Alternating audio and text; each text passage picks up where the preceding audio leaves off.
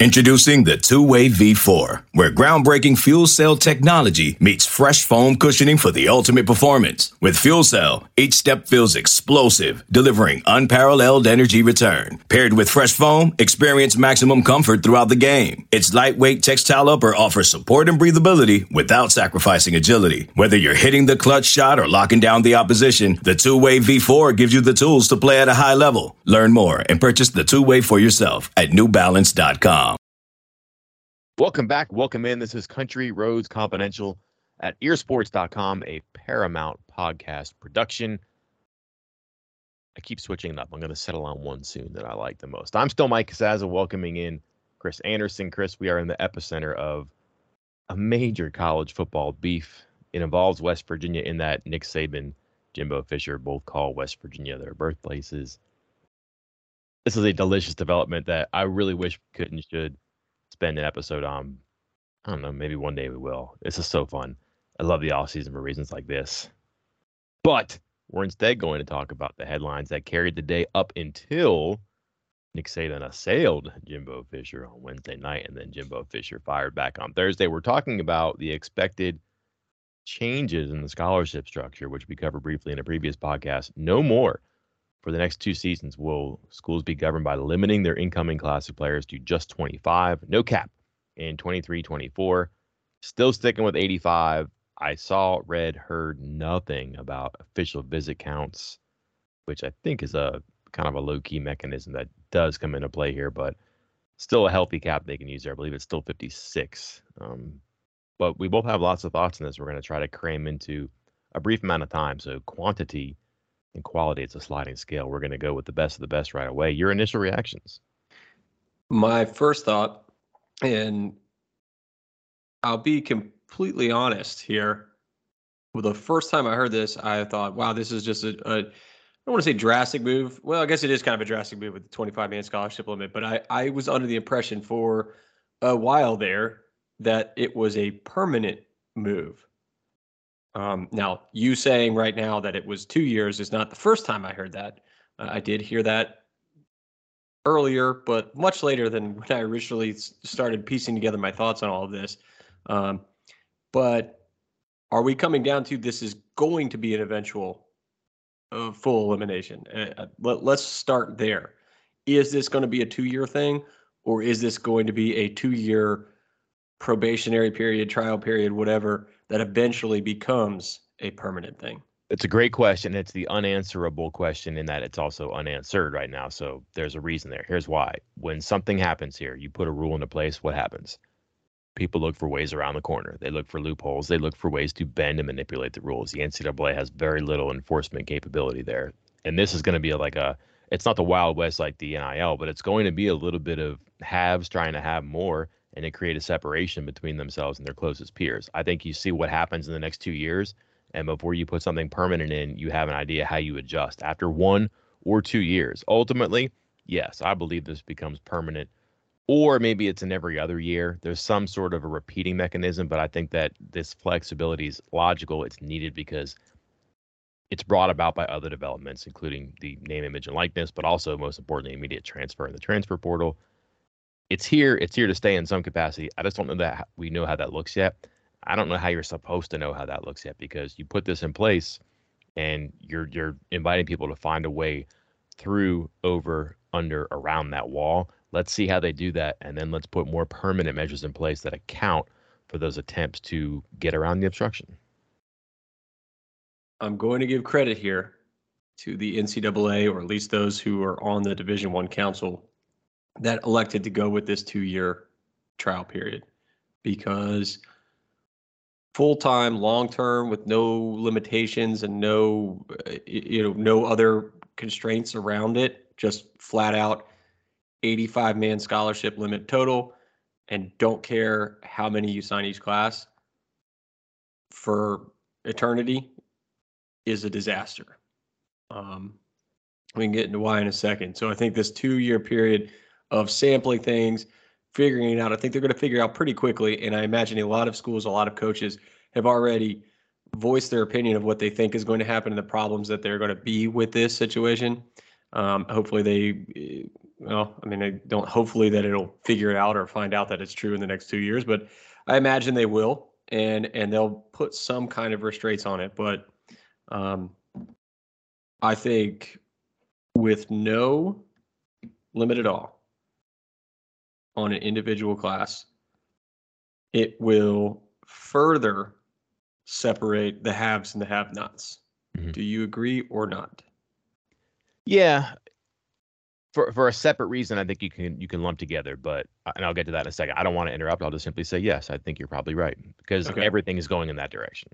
Because in in my mind, how I see this going, if this were not a two year probation period and this were just a full fully implemented for the foreseeable future, you can sign 25 as long as you stay under 85. It would be harmful for everyone but the top of college football and just those programs, not even the players, because I would see a situation where, and let's just take a few examples of some programs that have been at the top of the sport for a while Alabama, Georgia, uh, Oklahoma, USC, go around there. They're going to just churn through players class after class. You don't make the two deep in the first two years, spit them out the other side, back to the transfer portal with you. And and it's just the, these programs are going to churn through just 30 35 40 players every single class whittle it down to the 12 to 15 that can contribute right away and push the rest of them out. Um, now you say oh well it's a two-way contract and the kids don't have to leave yeah okay that's been the case forever uh, and we all know what has happened in the past i mean uh, speaking of the ongoing beef nick saban nick saban is infamous for um, let's say some medical red shirts that that are not medical red shirts. What are they called? Medical waivers, where they stay on scholarship, but you don't count towards the 85 mm-hmm. for kids. Um, and so there are ways to kind of gently and not so gently shove players out of programs. And I could just see top programs like that, you know, like getting the pick of getting the pick of the litter and then spitting kids out on the other side and everybody else fighting in the transfer portal. And and that's the next point, which we'll get to in a minute. But your thoughts on that? There, there's a concept of parity out there, and that this is a move that's going to expand the possibilities for that. So, for example, a West Virginia. Think of it like geography, um, or, or if you think about like high school states and high school football. If you have more people in a state or more people in a high school, naturally that school, that state is going to produce more talent. Your hit rate is I mean, if you have a percentage of, of likelihood at, in a place of a population to become a college football player, if you add people to it, well, that rate still stays the same, but you're actually getting more products out of it. So if it's 50% of your of your high school football team is going to play college football, and you have 100 players, well, it's 50. You have 200 players, that's 100. Well, if an Alabama or a West Virginia or an Akron or a Western Michigan can take unlimited number of players you're more likely to get hits the more you fill your room. So that's good. The trouble is that haves are going to attract players more frequently and with more ease than have nots or almost haves or almost have nots. So the parity thing is I think that's for the audience to not be disgusted by, or for the people who are saying this is this is good for the elites only. Oh no, parity will be. It might be, but it, it also works both ways, like you're talking about there.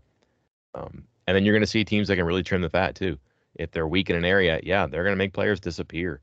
Um, this is probably bad for the concept of cutting players because that's going to happen.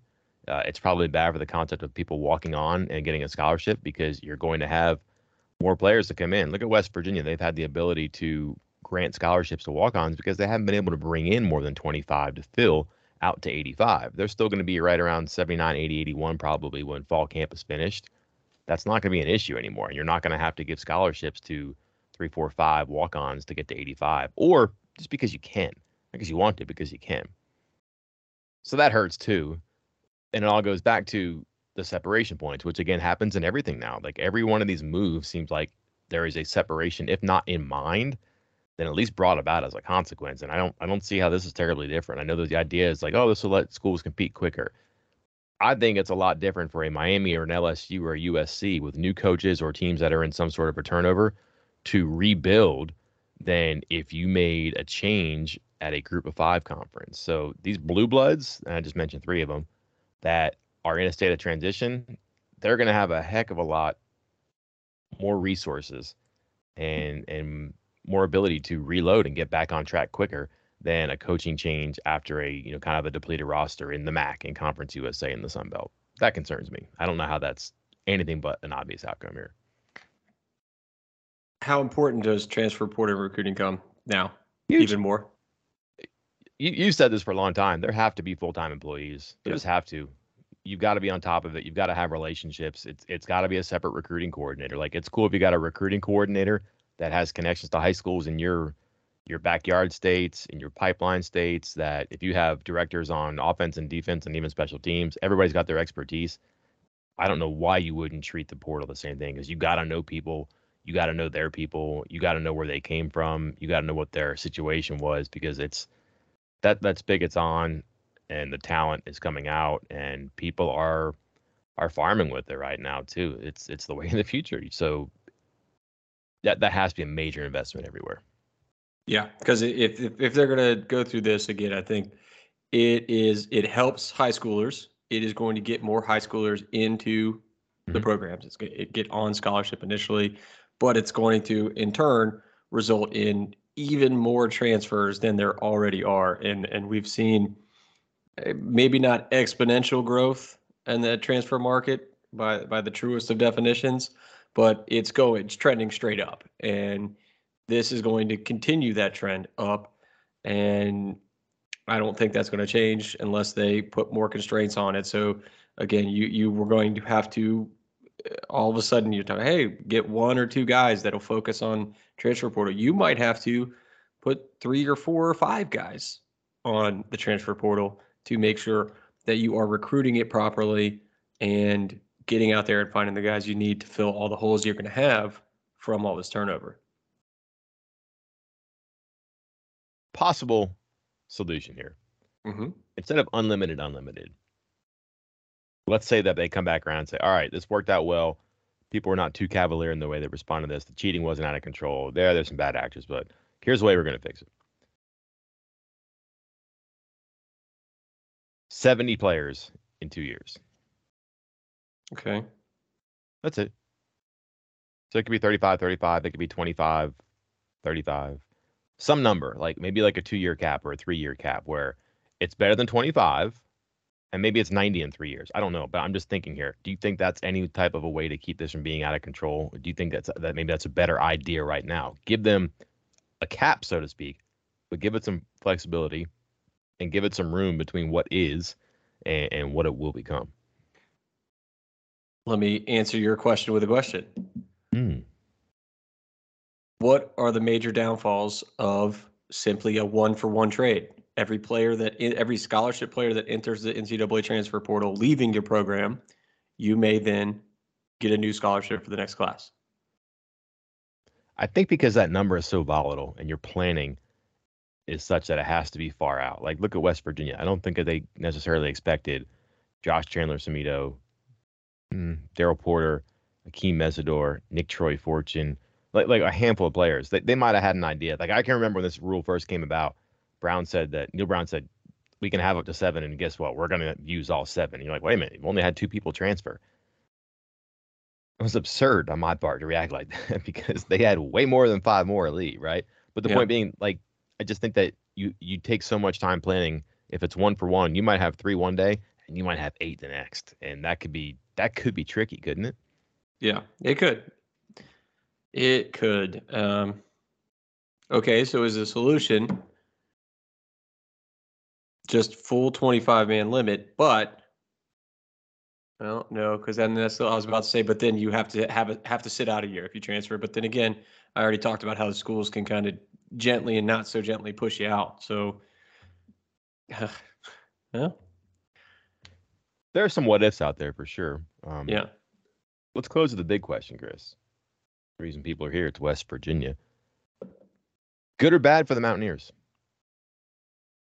Um, I think it's bad. I mean, I think it, it a, a short-sighted look at this is, hey, now they can finally get back up to 85 since they were so short. Big picture look though is exactly what I was talking about about how th- this is going to end up with even more turnover and them having to put in more work. And well, have I talked myself out of it before I even talk myself into it here, Mike? Hmm. You want to pause for a second? Let me spill. Yeah, go, go, go, go. All right.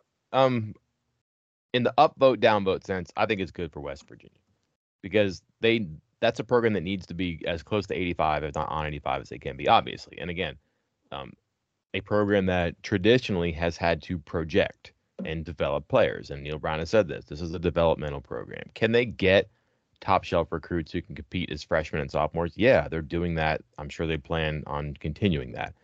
The majority of their players are going to be people who have to be here for one or two seasons to get on the field to matter. You can get a lot of those guys, but the hit rate, as I keep referring, is not great on those.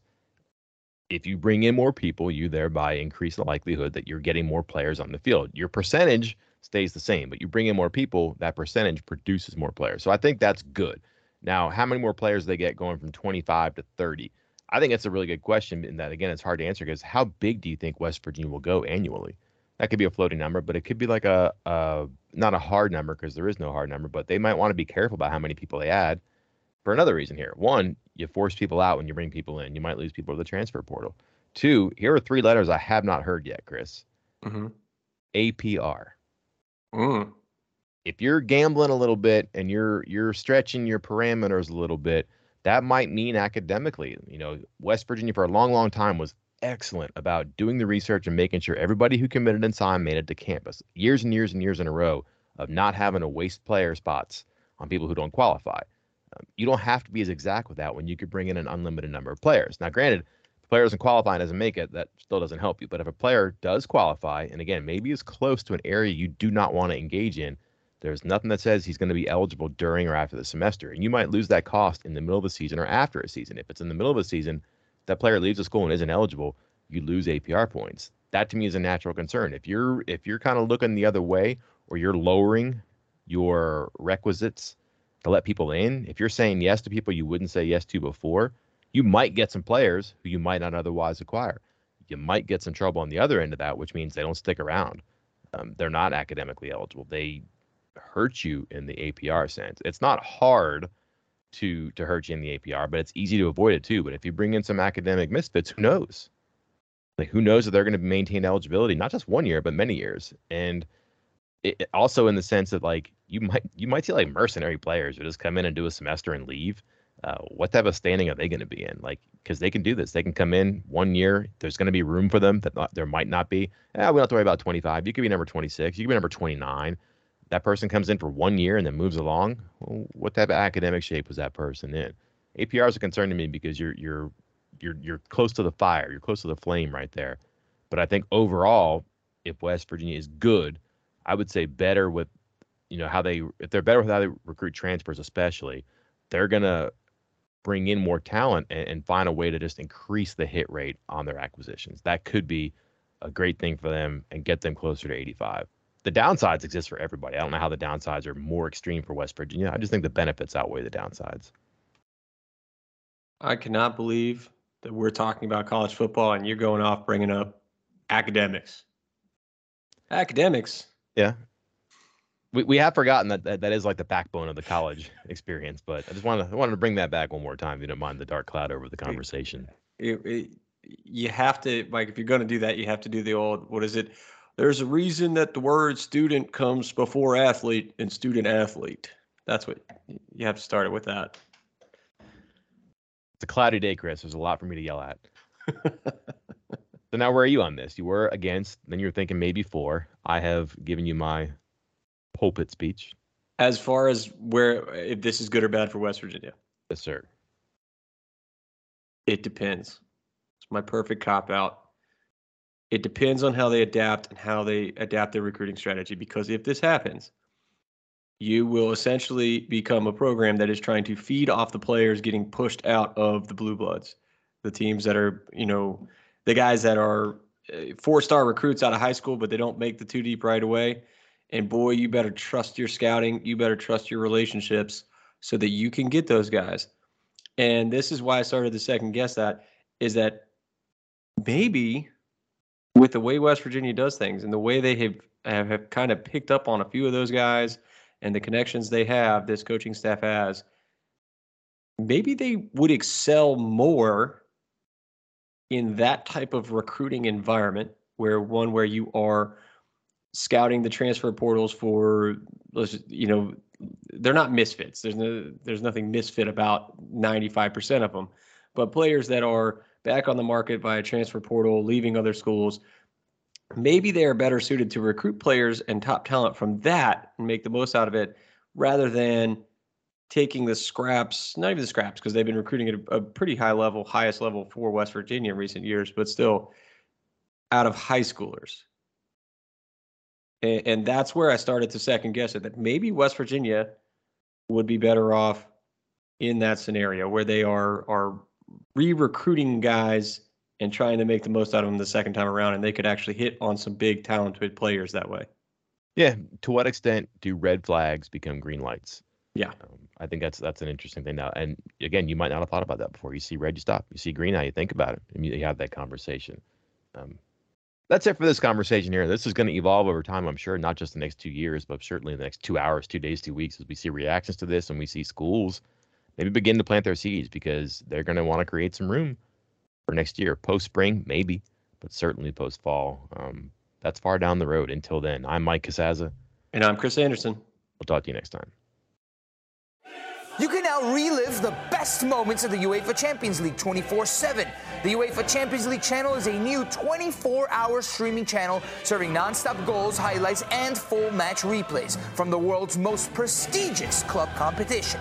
Reminisce on your favorite moments, legendary players, and brilliant goals with the UEFA Champions League channel, streaming around the clock on Pluto TV and the CBS Sports app.